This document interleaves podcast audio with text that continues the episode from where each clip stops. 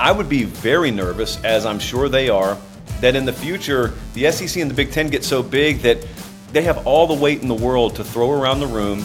They have to sign off on expansion. They have to sign off on a new playoff contract just like everyone else does. And I don't think you're ever getting their signature in 2026 and beyond on a playoff slash media rights deal that includes automatic qualifier status. In other, in other words, grants the same guaranteed access to other conferences as it does to them.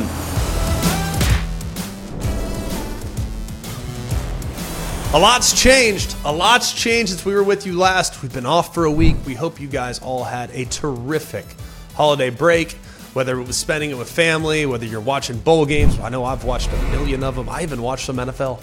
I even watched some NFL on Christmas Day. I will admit, I was all in on the triple header in the NFL. I just couldn't get enough football, and I hope you guys have had a terrific week. We have not been here in a while, so a lot's changed. To help bring us back into the college football mix, we had to bring in Josh Pate. He does an amazing job at late kick with Josh Pate, so we wanted to have him on. I was on his show a couple days ago, so it's been great to be able to kind of bounce things around with him between the conversation that we have here today and the conversation that we had last week on his show. We basically have had I mean, an hour to just kick around all these awesome college football topics, including what's going on with Florida State where are they? What are they doing? And what could happen with them here in the next two or three years? You don't want to miss that. We'll break down the playoff games as well with Josh Pate. So we'll talk about those games with him. We're also going to break down the other New Year's Six games that are coming up. We have the Peach Bowl, we have the Cotton Bowl. We also are going to get into uh, what I think is a terrific Orange Bowl. I know people are like, well, uh, Florida State's opting out, all this other stuff. I, I get all that, but I'm still excited about the game. Goodness gracious. So we will break those games down. We have some news and notes too. Offensive coordinator is on the move from the Bayou to South Bend. We're going to talk about Jerry Kill and his uh, immediate resignation and retirement. So happy for him. We're going to talk about a move that just makes me feel uncomfortable in the portal. I'm just never going to be okay with this particular move and other moves like this move. So we'll talk about that. And Ole Miss lands another big fish in the portal. We'll tell you who and what it might mean for them on the defensive side of the football here in 2024 and beyond. So without much further ado, let's kick things off. Let's late kick things off with Josh Pate. So happy to have the king of YouTube college football, I think, shows in general. Klatt can have his numbers and all that stuff, but late kick with Josh Pate is the number one show on YouTube. And if you don't know that, I just have to check our comments every time. Yeah, this show's fine, but it's no Josh Pate, which oh. is perfectly okay because I am a consumer of late kick as well. So Josh Pate joins the show. Josh, we appreciate it, my friend. How you yeah, doing? I just want Gregory. I just want you to know I don't send those people to your comment section. It happens organically, and you know you're doing. You wouldn't be calling a playoff game if you weren't doing good work, brother.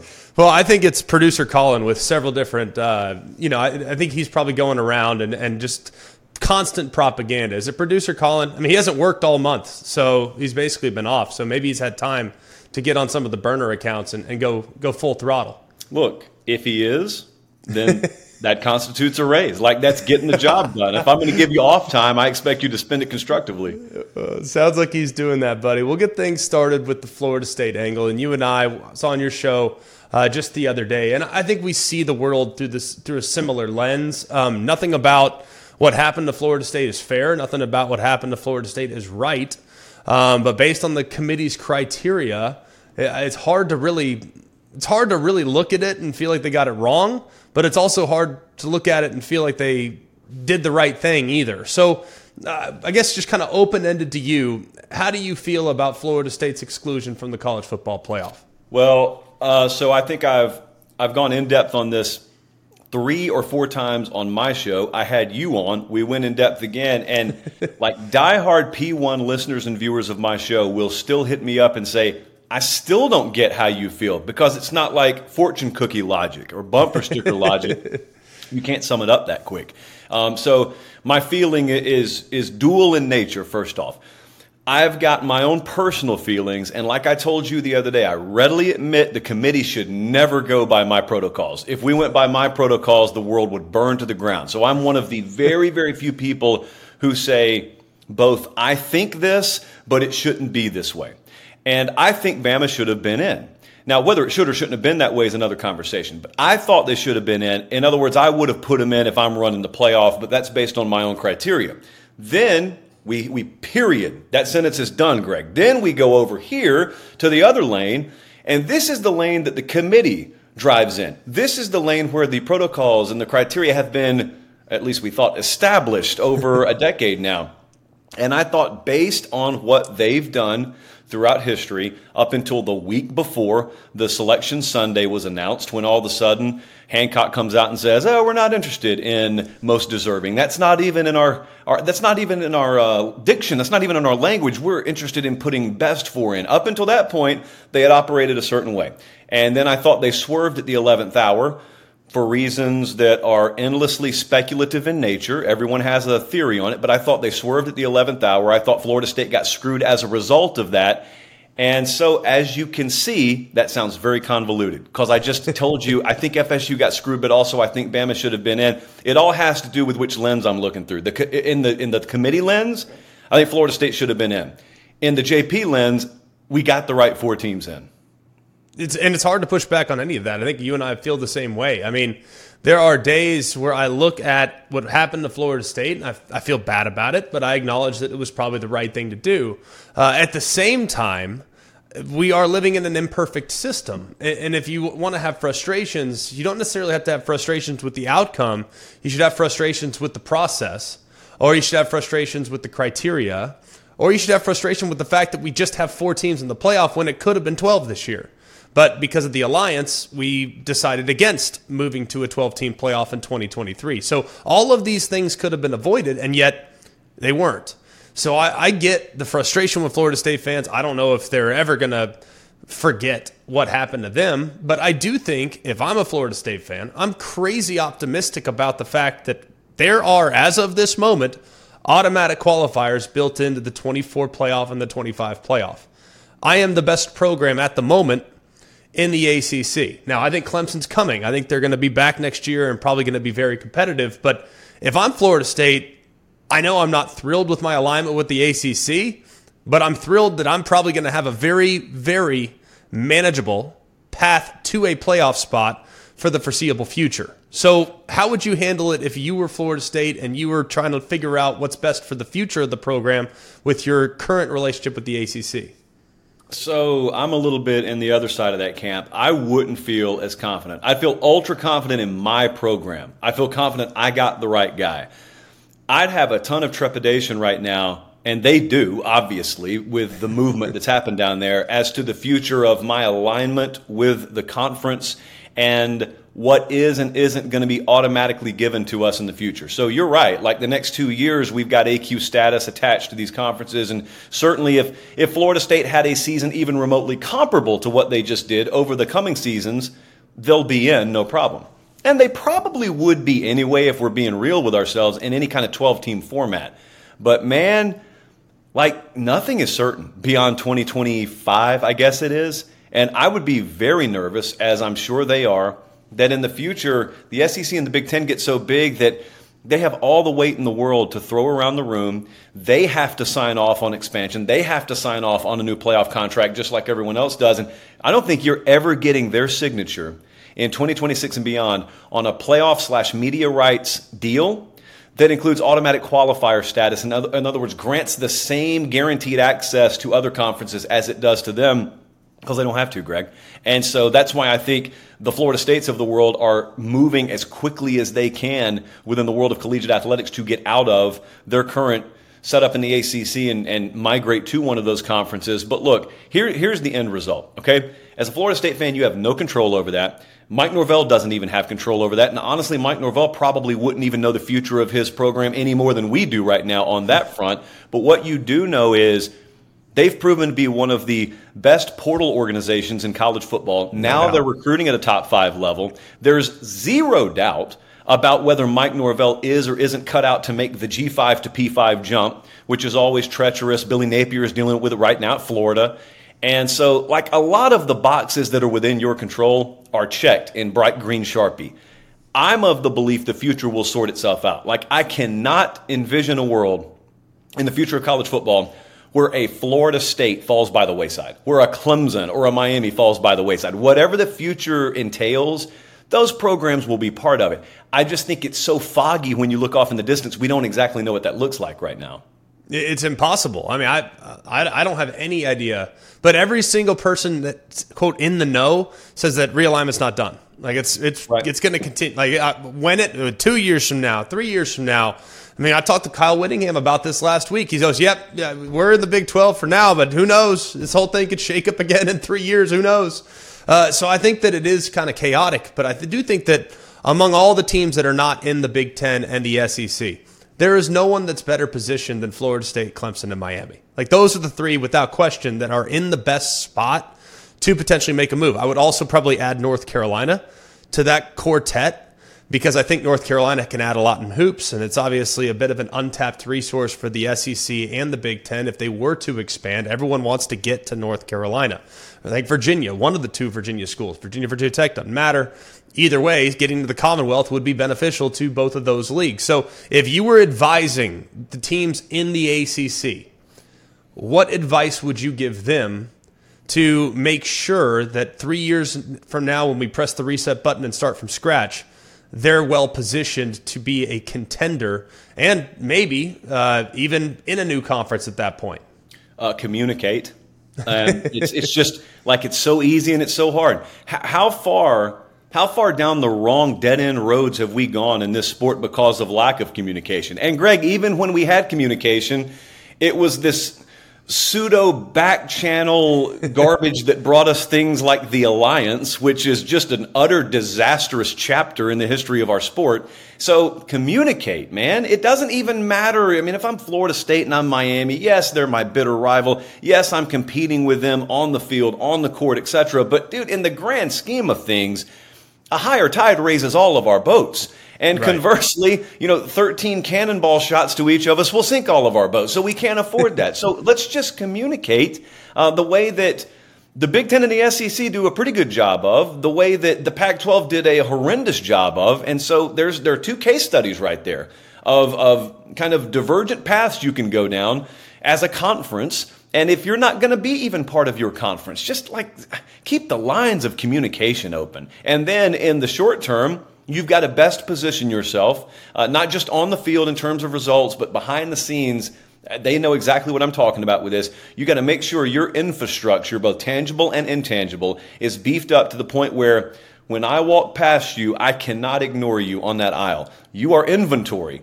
In this conversation, you are inventory, and you've got to be a, a property that I cannot do without, whether I'm a television executive or I run a conference. And sometimes those, those things merge.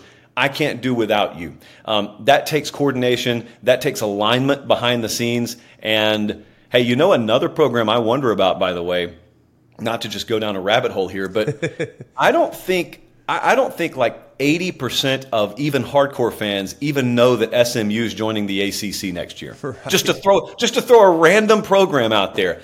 And you've at the same time got programs fighting and clawing and, and, you know crawling over broken glass to try and get out of the ACC. And every now and then you hear rumblings that hey man, this thing could be moving really really quickly. What is SMU even joining? And they're declining taking a media rights check just to get in the conference.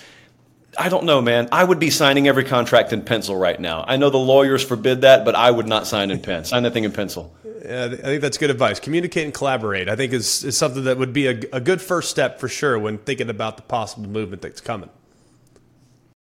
This podcast is proud to be supported by Jets Pizza, the number one pick in Detroit style pizza. Why? It's simple. Jets is better. With the thickest, crispiest, cheesiest Detroit style pizza in the country, there's no competition. Right now, get $5 off any eight corner pizza with code 8SAVE. That's the number eight, S A V E. Go to jetspizza.com to learn more and find a location near you. Again, try Jet's signature eight corner pizza and get $5 off with code 8SAVE. That's the number eight, S A V E. Jet's Pizza. Better because it has to be.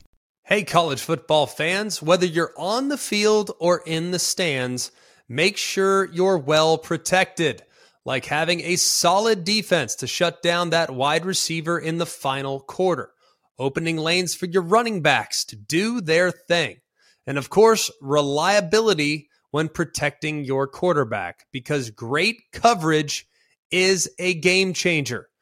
That's why Allstate provides that same protection off the field, giving you reliable coverage and game winning protection for everything that matters, helping you stay game day ready every day. So get protected with Allstate. Visit allstate.com or call a local agent today to learn more. Brought to you by Allstate. You're in good hands. Insurance coverage is subject to terms, conditions, and availability. Allstate Fire and Casualty Insurance Company and affiliates, Northbrook, Illinois. All right, let's get into some of these playoff games. Uh, let's start with the Rose Bowl. That's the one that kicks off before the Sugar, so we'll start there. Bama, Michigan. Uh, you have a great sense of, of the Bama fan base. You have a great sense of the Michigan fan base. You have a great sense of both teams. Uh, what are you most excited about when it comes to that matchup? Uh, how how successful Alabama is in testing a lot of the theories about Michigan.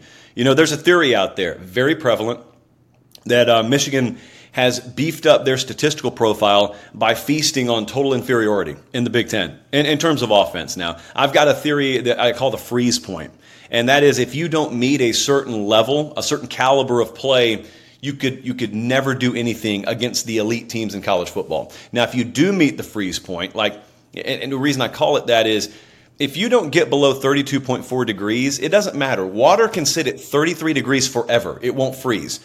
But once it's below 32.4, then it's only a matter of time to see how long it freezes. Most teams don't get below that against these against these elite programs, but if you do, then you can do some business against them. No one aside from Ohio State, and I include Penn State in this, no one aside from Ohio State offensively got below the freeze point against Michigan this year. Uh, Maryland had a shot to do it, otherwise, no one had a shot to do that. Alabama does. And so you're talking about a top three defense in, in virtually every statistical category. And yet, I could also envision a scenario, Greg, where we're watching it and you know you're you're winding down the clock in the second quarter, getting towards halftime, and already that box score looks kind of wobbly for Michigan. And defensively, they've given up percentage wise a lot more than they normally would. Um, I could see that.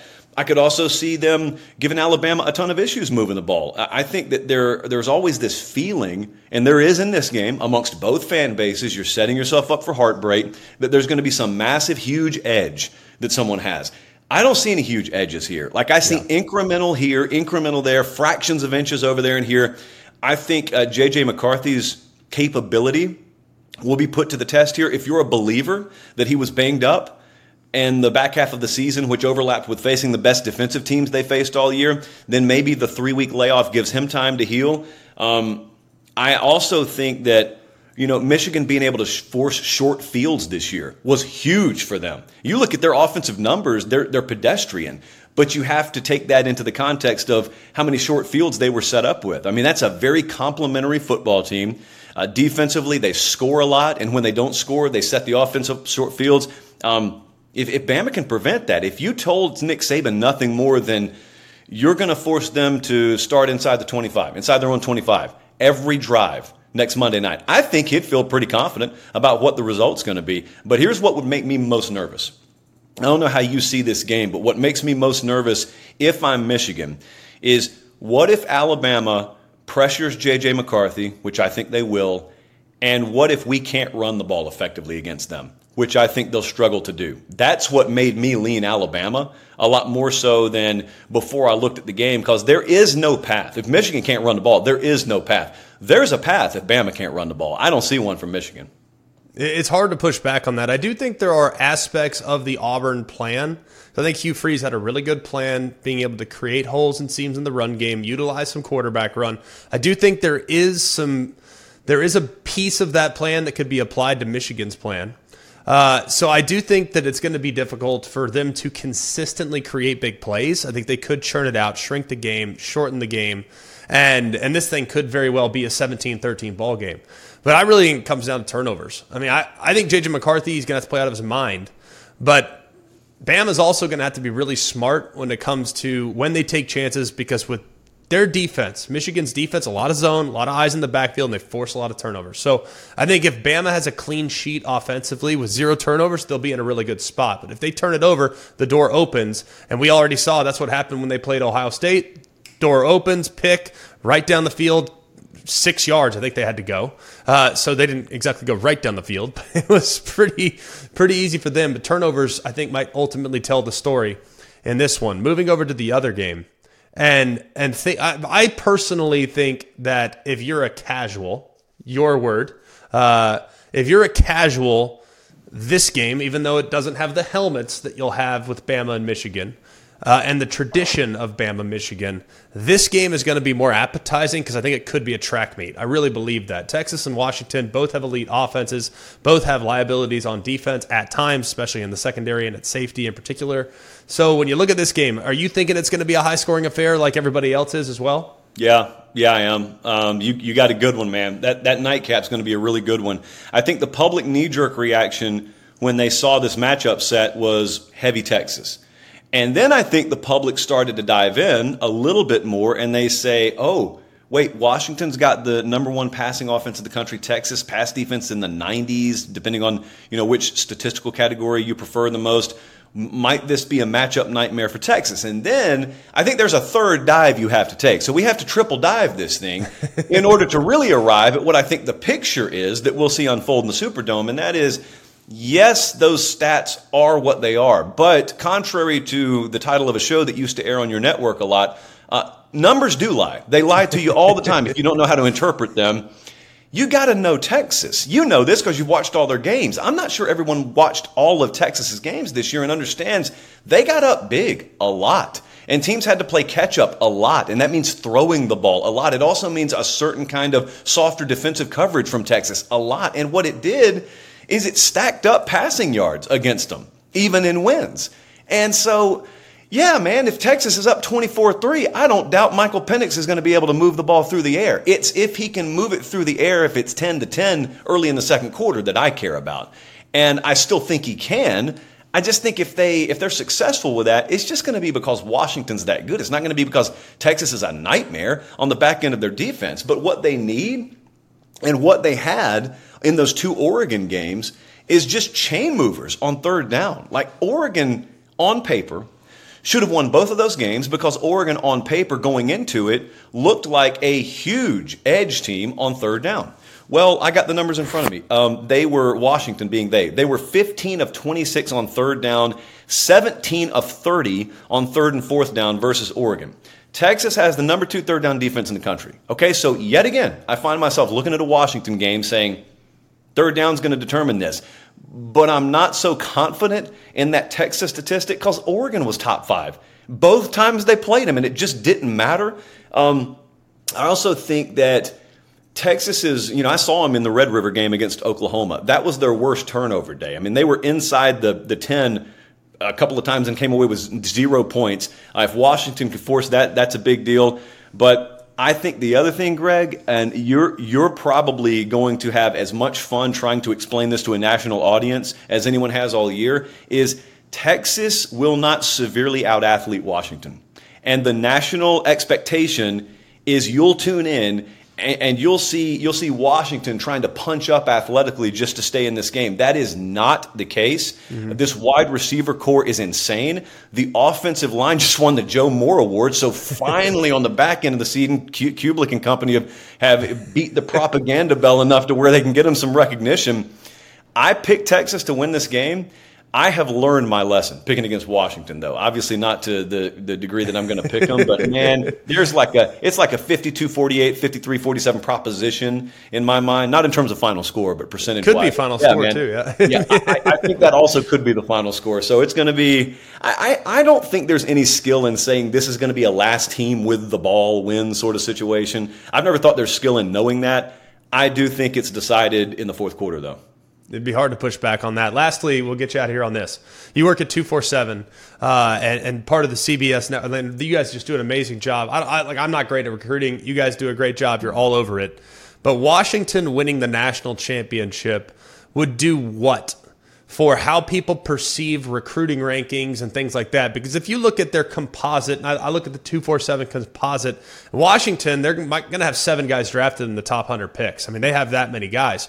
But would there be a would there be an altering to how we perceive teams moving forward? Because Washington would really be the first national champion that we've had in what 20, 25 years that didn't check all those crazy personnel boxes as far as recruiting rankings are concerned. So since you're so close to it, how do you think that would alter the the perception of how you can recruit and and whether or not you have to recruit at the highest possible level to win championships? I've never thought you have to. I've thought if you can get a franchise caliber quarterback in and have him play that way, you can you can get it done with a pretty good roster that has exceptional dots across it. If you've got an exceptional room, like a wide receiver room, it really helps. If your exceptional room is your offensive line room, I think it would catch a lot of people off guard. I don't think it would catch so many people off guard who have seen Washington a lot this year. Um, but also, just if we're talking data, you, you were the math guy. I'm not. But I know in data and clustering, you always have to account for the possibility that there are going to be one or two dots that are just way off the chart and off the grid, and we call those outliers. We don't shift the X and Y axis all the way over here to meet the outlier. We just circle it. We say, oh, look at that, an outlier. All right, well, we're, we're going to still think a lot of what we've already thought. I mean, you got to be good lines of scrimmage. You've got to recruit them from the high school level. You got to be good in the portal at times, and especially at quarterback if you're going to use it. And if you do that, and you've got a phenomenal head coach and an organization that is built on rock solid value and principle, you're going to have a shot. But even then, it all has to come together. Like they won how many one possession games this year? Like that's the way it would have to come together. And if all of those all of those tumblers align, you don't have to be a top five recruiter. You got to be pretty good, but you don't have to be a top five recruiter. But if you want to play a B minus game a couple of times along the way and win it, you absolutely have to be a top five or top 10 recruiter. It's amazing though the amount of casuals and like I said, your word, I think it's very appropriate that are comparing Washington to TCU from a year ago, and that Dude, could not no. be further from the truth. like, yeah. Have you not heard? How many people have asked you that? Like, I feel like everyone thinks, oh yeah, they're going to be just like TCU. Why? Because they're purple and they throw it around the yard. Like, I, I don't, I don't get it. Like, I, have you not dealt with that? I feel yeah. like I'm talking like myself around crazy pills, man, like Mugatu style, because I just don't understand why people are having that comparison. Greg, I have never, um, I've never had staffers with a team that's going into a national championship game just nonchalantly telling me game's over man. Like we, there's no chance we're losing this monday night. That was georgia last year. Yeah. And it wasn't cockiness. It was a matter of fact we just won the title when we beat ohio state. I mean there is zero chance. This team is going to get obliterated. I know some people at alabama who were assisting saban because he went out there and he did some of the pregame coverage for espn and it's like they're, they're, trying to, what do we even say? Like, like, what do we want him to say? There is no path for TCU. Everyone knew it behind the scenes. Right. No one wanted to say it up front because you wanted to, to at least maintain the illusion that you could get a game. No, that is not this year. If Washington's in that game, that is, this, this year's Washington team would body bag last year's TCU team. Let me Kill put it that way. Yeah. Absolutely kill him, buddy. This has been terrific. Uh, as always, um, I maybe am secretly rooting for Washington just so you have to explain the JP poll to everybody. I really, really want that. I want you to get your eye Josh out and have to explain that. Is there is there a possibility that like will there be like a? I think you'll have to play your music that you always play, right? In, yeah. the event and just RIP in memoriam JP poll. Well, look, if that happens, um, this is going to this is going to be a mutually assured destruction situation because I happen to know there is some some fuzzy B roll of you throwing the horns down in the Rose Bowl circa 09. So if that needs to be floated and dug up, I will be the one fair to enough. dig it up. If I'm going down, you're going down with me. That's perfectly fair. We'll go down together. Buddy, this has been terrific. Always appreciate your show. You do an amazing job. You do it the right way. Check them out, Late Kick with Josh Pate on YouTube. You can download the podcast wherever you get your podcast. He does an amazing job. So, Josh, we appreciate you, brother. I appreciate it, buddy. Every college football season, Goodyear knows the importance of winning on the road. The road will always demand confidence the confidence to handle whatever the journey brings and to perform under tough conditions. And just like the players and fans of college football, Goodyear is ready. Are you ready for the road? Visit Goodyear.com to find the right Goodyear tires for whatever road you're on this season. Goodyear, more driven.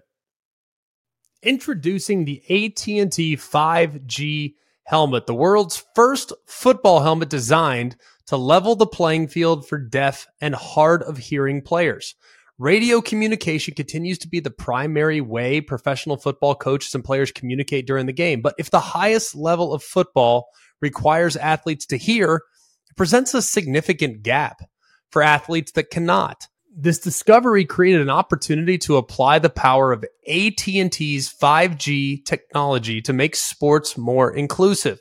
AT&T is a staple of college sports, always exploring ways to use the expertise in connectivity to advance the way coaches, athletes, and fans experience the game. Our collaboration led to the first ever 5G connected helmet. It sends the coach's play call from the device on the sidelines directly to a visual display lens on the helmet, meaning it does not rely on sound or hearing to communicate. So for the first time ever, these players can always get the same information from their coach as their hearing counterparts. The AT&T 5G helmet. AT&T connecting changes everything. Learn more at AT&T dot com slash 5G helmet. Helmet is not for sale. AT&T is a proud supporter of the Gallaudet Bison. Time to get into some game breakdowns. We'll get things kicked off on Friday night, the Goodyear Cotton Bowl Classic. This will be December 29th, 8 p.m. Eastern Time from AT&T Stadium in Arlington. Line opened around Ohio State's slight favorite. That thing's now flipped just a little bit. Missouri is now a slight favorite at about one, one and a half. In some places, it's two. You always got to check the transfer portal. you always got to check whether or not guys have opted out. And as of right now, things are a little bit fuzzy as it relates to Ohio State. Um, we know Kyle McCord's not there. He's transferring to Syracuse. We know that Julian Fleming is not there either. He also has entered the portal.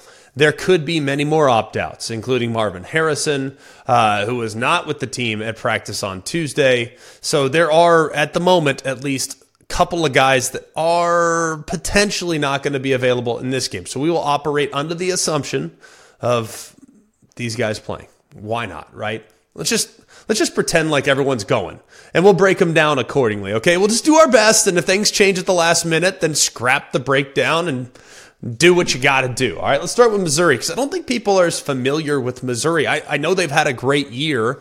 I think everybody acknowledges and respects the fact that they finished 10 and 2. Their two losses came in a tough close, high scoring battle against LSU. And they, of course, played Georgia better than anybody in the regular season. So we look at Missouri, and the key player for them is Cody Schrader. Uh, really a remarkable, a remarkable season for Cody Schrader. I am a voter in the Doak Walker Award. I thought Cody Schrader probably should have won it. Was perfectly fine with Ollie Gordon winning it. He's elite as well. But this is really more about what Missouri has become. Now, if you look at Eli Drinkwitz's offense in the past, they're a stretch zone team. They want to get to the perimeter, and they've had great success doing that, not just at Missouri, but at his prior time at NC State as an OC, and then when he was the head coach at App State there for the year, it's what they do. They run a great zone scheme, off tackle stretch zone, and it's tough to stop because you have a decisive runner in Cody Schrader that's been amazing. You also have a 3,000 yard passer in Brady Cook, who I think is universally underappreciated. Now, he's not crazy elite. I don't think he's going to get drafted in the first round, but I do think he's a guy that has a really high ceiling. He's been really accurate, has made great decisions, and they have a blue chip 1,200 yard receiver in Luther Burden. They also have a first team all SEC left tackle in Javon Foster. They have a great defensive end in Darius Robinson. They have an incredible corner in Kris Abrams Draine.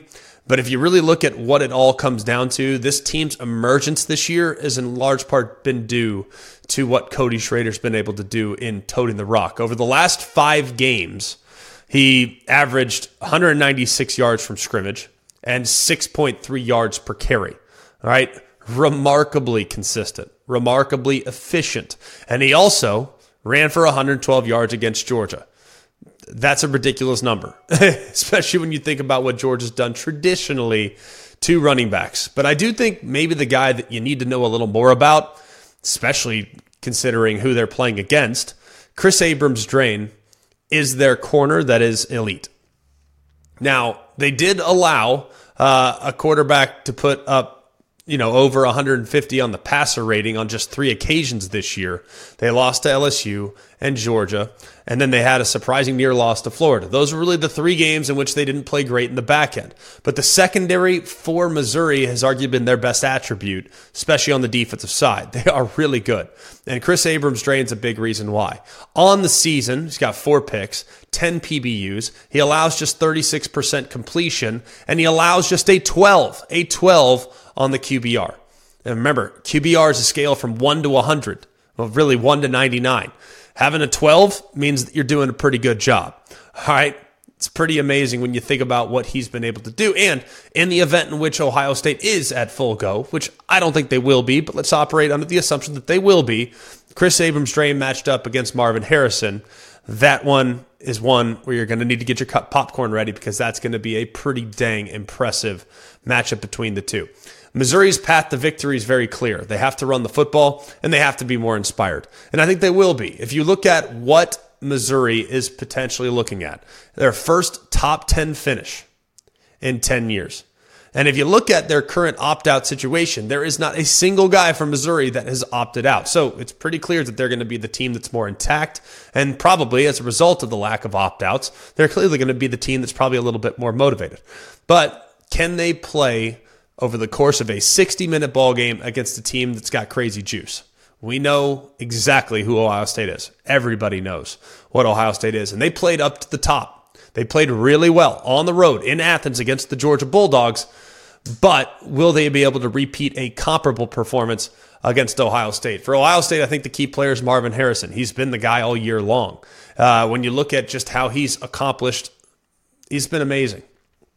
If you look at what he had last year, he's been amazing. So it's really been two straight years where he's been just absolutely ridiculous. He became the first receiver in Ohio State history to record 1,000 yard seasons in consecutive years. Last year, 1263. This year, 1211. Went for 28 touchdowns in each of the last two years as well. So 14 this year, 14 last year. It's ridiculous. All right. Those 14 touchdowns, it's a four way tie for second in the country. He's had at least one touchdown catch in each of the Buckeyes' last eight games and hauled in two touchdowns in a game during the three game stretch. That was against Wisconsin, Rutgers, and Michigan State. So he's really been amazing. He's going to be, I think, by far, if he goes, the most important part of what Ohio State's trying to do offensively. TreVeyon Henderson, their running back, is also elite. Now, if you look at what TreVeyon Henderson has meant to this team, when he's been healthy, it's been a completely different looking unit, a completely different looking unit. And if you look at the time that he missed, he still had nearly a thousand yards. He went for 854 and 11 touchdowns, but he could be massive to kind of take some of the pressure off of Devin Brown. And knowing too that if the strength of Missouri's defense is in the back end, in the secondary, they're probably going to have to try to run the football. I mean, he did an amazing job against Notre Dame, uh, who on 14 carries, he went for over 100 yards. He missed three games, but really down the stretch, he had 100 yard games in three of the last five games of the year. So it's going to be really massive for TreVeyon Henderson to play at a high level if they're going to go into Dallas and get the win. And then finally, how well will Devin Brown play? Because we know that McCord's out and McCord's been very solid. But Brown this year has played a little 12 of 22 for 197 and a couple touchdowns. He did throw a pick, but he's played in five games. He's been around enough. Or is it going to be true freshman Lincoln Kienholz? We'll see. Either way, Ohio State and whoever their quarterback is, they're going to be well positioned to run a very quarterback friendly offense. And in the event in which it's Brown, he's a guy that went right down to the wire with Kyle McCord even end of the season with Kyle McCord as that quarterback derby was back and forth all the way until the very end. Emeka Egbuka, Cade Stover, Marvin Harrison, assuming all those guys go, they still have a lot of weapons at his disposal. So ends up being the quarterback, if it's Devin Brown or if it's Kienholz, either way, they're going to have plenty of players available to them. And in the event in which they go with freshmen, they're still going to have dudes. So they're going to be in really good shape. I'm taking Missouri to win the game. Usually, when I'm evaluating these games, it's it's almost always about motivation. It's always about motivation and whether we want to acknowledge that or not. And I think Missouri is going to be really fired up to be there. I can't say that for certainty with Ohio State. I can't. Now, I think Ohio State has a has an advantage from a talent standpoint. I think they have an advantage from a big game experience standpoint, but I think Missouri wants it more, and ultimately that's why I think they'll get the win. Let's go next to Florida State and Georgia. The two teams that narrowly missed the college football playoff. And it's crazy too because both rosters are going to look very different from when we saw them in the regular season just a couple weeks ago. 26 Florida State players have entered the NCAA transfer portal, and seven have decided to declare for the NFL draft. They're going to opt out of the Orange Bowl game. So they're going to be at about, gosh, 53 scholarship players in this game, thereabouts.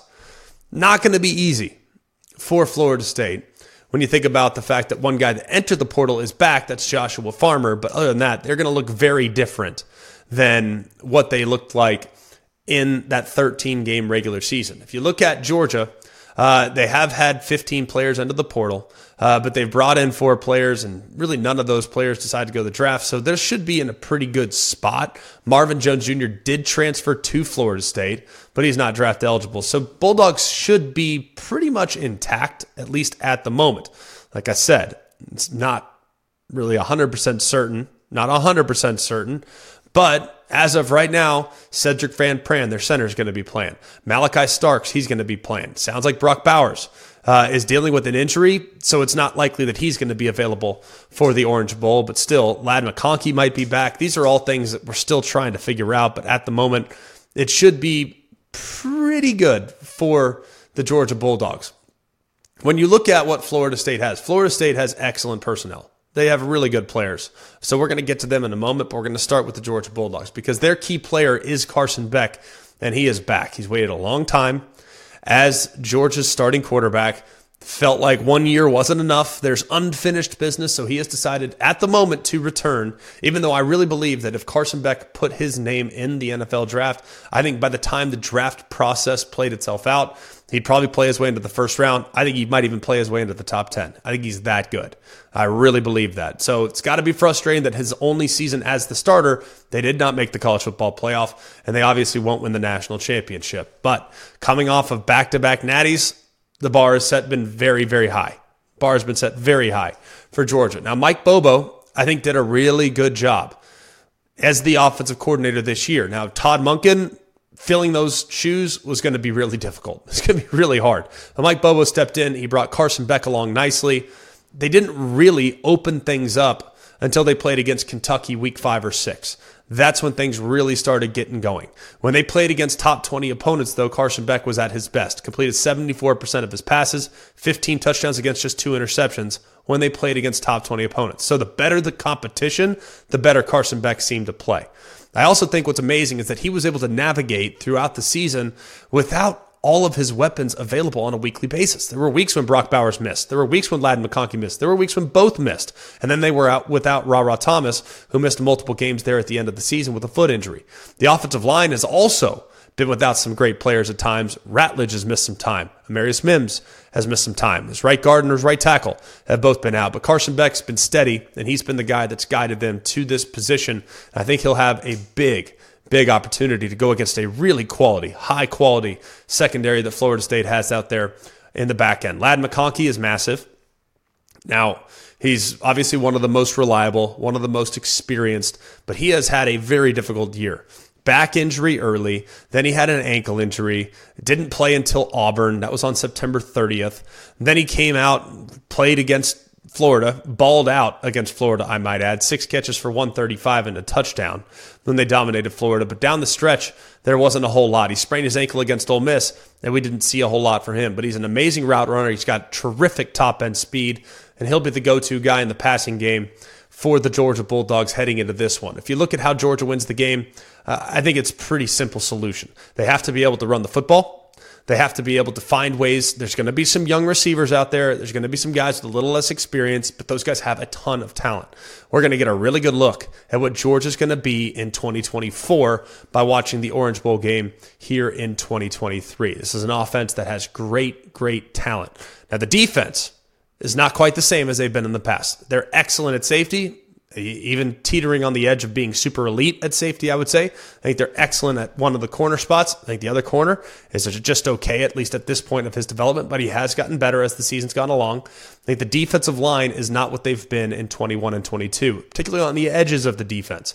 Now, Mykel Williams was a little banged up early, really never found his footing until the end of the season he, I think, is going to be massive for them as they go into this one. Chaz Chambliss already announced that he will be back next year. He at times has been up and down as well on the edges of the defense. So will Florida State be able to attack the edges of the defense? That's been a problem spot for the Georgia Bulldogs. Edge defense against the run.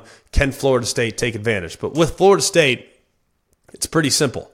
Uh, it's all about their personnel at the running back spot, whether it's Trey Benson, Lawrence Toafili, they're going to have to take the pressure off of Brock Glenn. Tate Rodemaker decided to enter the transfer portal. He will not play in the Orange Bowl game, so it's going to be all about being able to run the football. Now, Rodney Hill also entered the portal, so how will they divvy up the reps? I would think Toafili will get a lion's share. He announced that he's going to be coming back, so that is significant when you look at what he could mean for Florida State in this game. You look at the rest of the team, offensive line for the most part, they will have a few guys that they're without. Their defensive line, they'll have a few guys that they're without. It's really unfortunate because I would have loved to have seen Florida State at full strength heading into this game. We're just not going to have that. And it's going to be, a, I think it's going to be a little frustrating, frankly, because I would love to have seen how they would have competed. Even in the absence of Jordan Travis, I would love to have seen them compete against the Georgia Bulldogs with Georgia at full strength and Florida State at full strength so we could get an assessment as to whether or not Florida State should have been in the college football playoff. I would have loved to have seen it. But I understand guys got to do what's best for them, and guys don't feel like playing in the matchup is worth their while. That's their own personal decision. I won't be critical. I'm just disappointed as a college football fan because I'd have liked for them to have gone out there at full strength and said, see, this is what we could do but we're just not going to have that luxury. How does Florida State win? Their defense has to play out of their mind. Uh, I mean, I, I, think that's it's it's pretty simple. The defense is going to have to play out of their mind. Now we've seen him do it already. We saw him do it against Louisville, but this is a significant step up in quarterback play. With no, with all due respect to Jack Plummer, Carson Beck is not going to go 0 for 13 with an interception on passes that are thrown 10 or more yards downfield. Just not going to happen. I also think that it's going to be much more difficult for Florida State to cover the receivers because if you look at Louisville, if you look at some of the teams they play down the stretch, the receiver position not quite as good as what they're going to see when they tee it up against the dogs. So they're also, I think, going to have to make sure that they continue to apply pressure. I know they're going to be without some of their key pieces up front, but can they apply pressure to Carson Beck? Because when pressure is applied, he does drop off just a little bit just a little bit, but going to be very important, I think, for Florida State to apply pressure. And we're going to get a good look at what they might be moving forward. But either way, Florida State's going to have their hands full. I don't see how they can beat the Georgia Bulldogs. I just don't see it. I'd love, love nothing more than for them to shock the world yet again but I'm trying to find a pathway to victory for the Noles. And I think the only way they do it is by turning over Carson Beck and forcing a couple short fields because I'm just not confident in a Brock led, Brock Glenn led offense to consistently put drives together enough to where they can knock off the Georgia Bulldogs. And let's go finally to the Peach Bowl. This game will be Saturday. Uh, December 30th at noon Eastern time from Atlanta. Penn State is a slight favorite, about three, three and a half in that vicinity. Nothing's changed at the moment. As far as opt outs and guys that aren't playing. Tight end Theo Johnson uh, is not going to be playing. Olu Fashanu will not be playing at left tackle, and they will be without their edge defender Chop Robinson. They also will be without Manny Diaz, who decided to leave as his as the defensive coordinator and become the head coach of Duke. And currently, Ole Miss is going to be without Cedric Johnson, their defensive end. So Ole Miss, for the most part, intact. But really, when you look at what Penn State is, they're a really young team. So most of their guys should be back. Most of their guys should be up, and most of their guys should be playing in this one. Let's start with the Ole Miss Rebels. Their key player is Jackson Dart. Uh, he's going to be coming back. It's massive. They had a great offseason battle between him and Spencer Sanders where Spencer Sanders came in, highly decorated player from Oklahoma State. They also brought in Walker Howard from LSU. They also, I think, were wondering, all right, what is going to happen with Jackson Dart? Will he be able to elevate? And he has. I think he's done a great job, a great job this season. He's certainly in the upper tier amongst the quarterbacks in the SEC. He's actually 11th nationally with a 161 passer rating. And joined Jayden Daniels as the only two quarterbacks in the SEC with more than 2,900 passing yards and more than 300 yards rushing. So he can do it not just through his through the air with his arm, but he can also do it with his legs. And most of those offensive weapons are back, including Quinshon Judkins, who we'll talk about in a minute. He'll have plenty of talent at his disposal on the perimeter. The X factor in this game is going to be Quinshon Judkins. Now, if you look at what Quinshon Judkins did this year, it's going to be a little underwhelming based on preseason expectations, based on what he did as a true freshman in 22. But he was banged up most of the first half of the year. Rib injuries didn't run with the same level of intensity, but he did get better as the season went along. So it's going to be massive, I think, for Ole Miss to be able to get him involved, run the football. I know it's not going to be easy to run it against Penn State, but Michigan did find a way to victory by exclusively running the football. I don't think Ole Miss has the same type of offensive line as the Michigan Wolverines have, but I do think that the way that you can attack this defense is by taking the air out of the football. You have to run it. You have to be physical. They're an elite pass rushing unit. They're an elite athletic unit. So they have to run the football and they have to be able to create some issues. I think for the Penn State defensive line, who's good, but they're more athletic than they are capable of holding up for 60 minutes against the run. If you look at Ole Miss, how do they win? Well, I think they're going to have to create great balance on offense. If you look at Penn State's defense, they held nine of their 12 opponents to 15 or fewer points. That's pretty dang amazing. It really is. It's amazing. This is a ridiculously athletic group. So you're going to have to have Quinshon Judkins playing at his best to kind of limit the aggressiveness of the movement in games and the speed that this defensive front seven will play with. I also think it's going to be really important for Jackson Dart to keep plays alive with his legs. Might have to run around, might have to scramble some, and if he can, that could take some of the pressure off of this passing attack because I don't think they match up great with their receivers against the Penn State secondary. And if you look at Penn State's numbers in rush defense, they give up just 2.16 yards per carry. That's third in the country. But I do think you're not going to hit a lot of big plays on them. They're going to be fast enough and athletic enough to recover.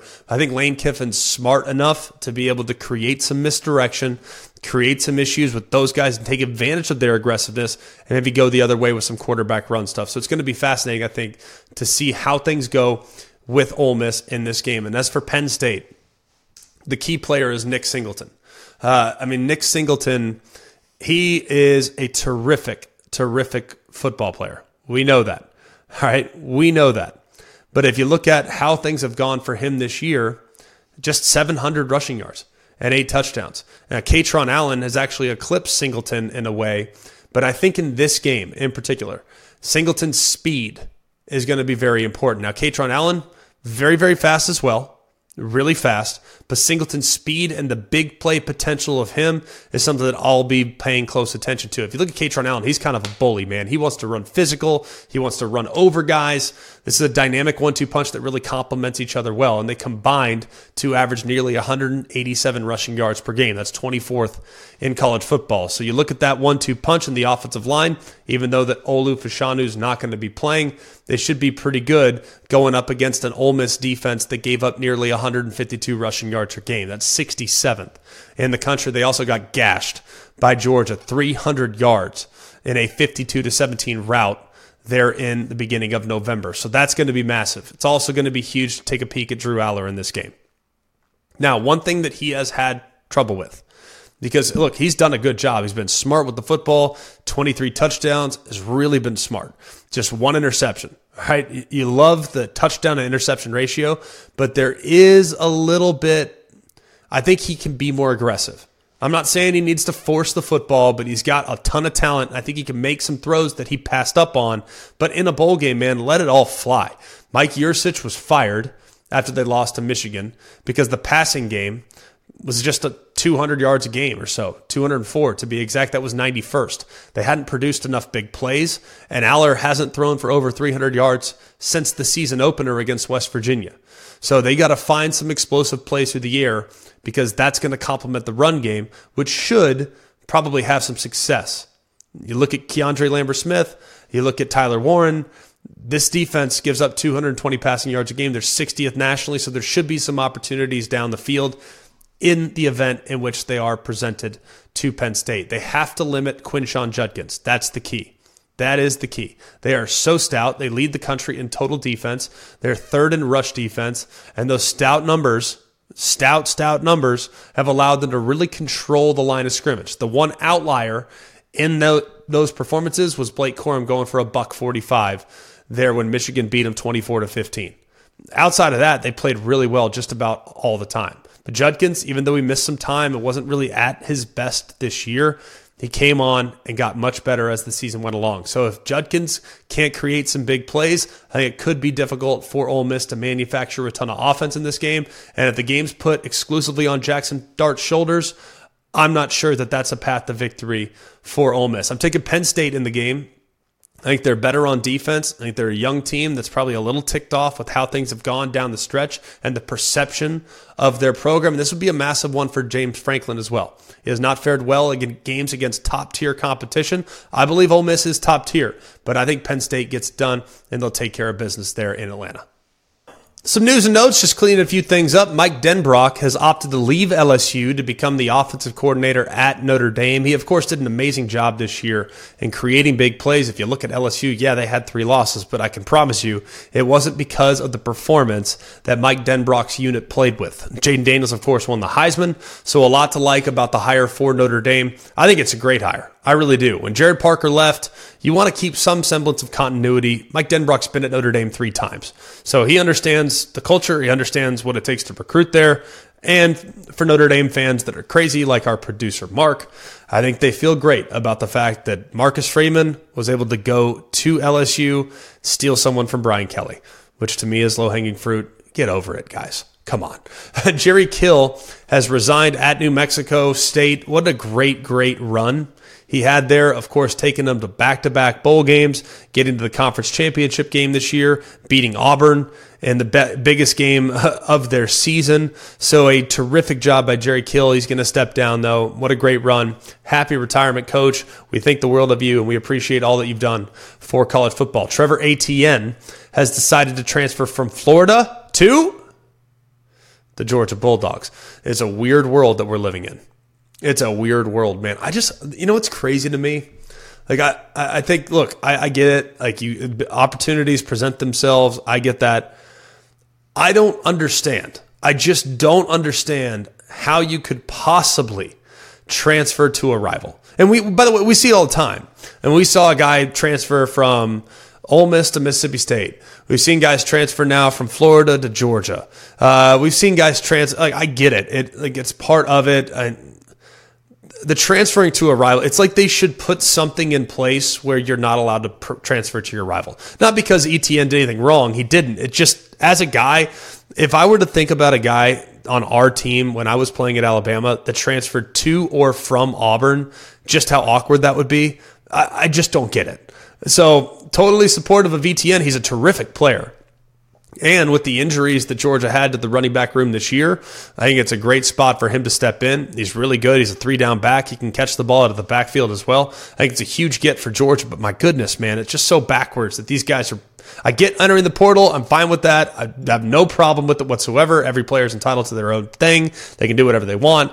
I will never get comfortable with the guy playing for a rival after his first school. I just will. It's just mind blowing to me. But I digress. Walter Nolen, the outstanding defensive tackle from Texas A&M, he was at one point the number one player in the country according to several different publications.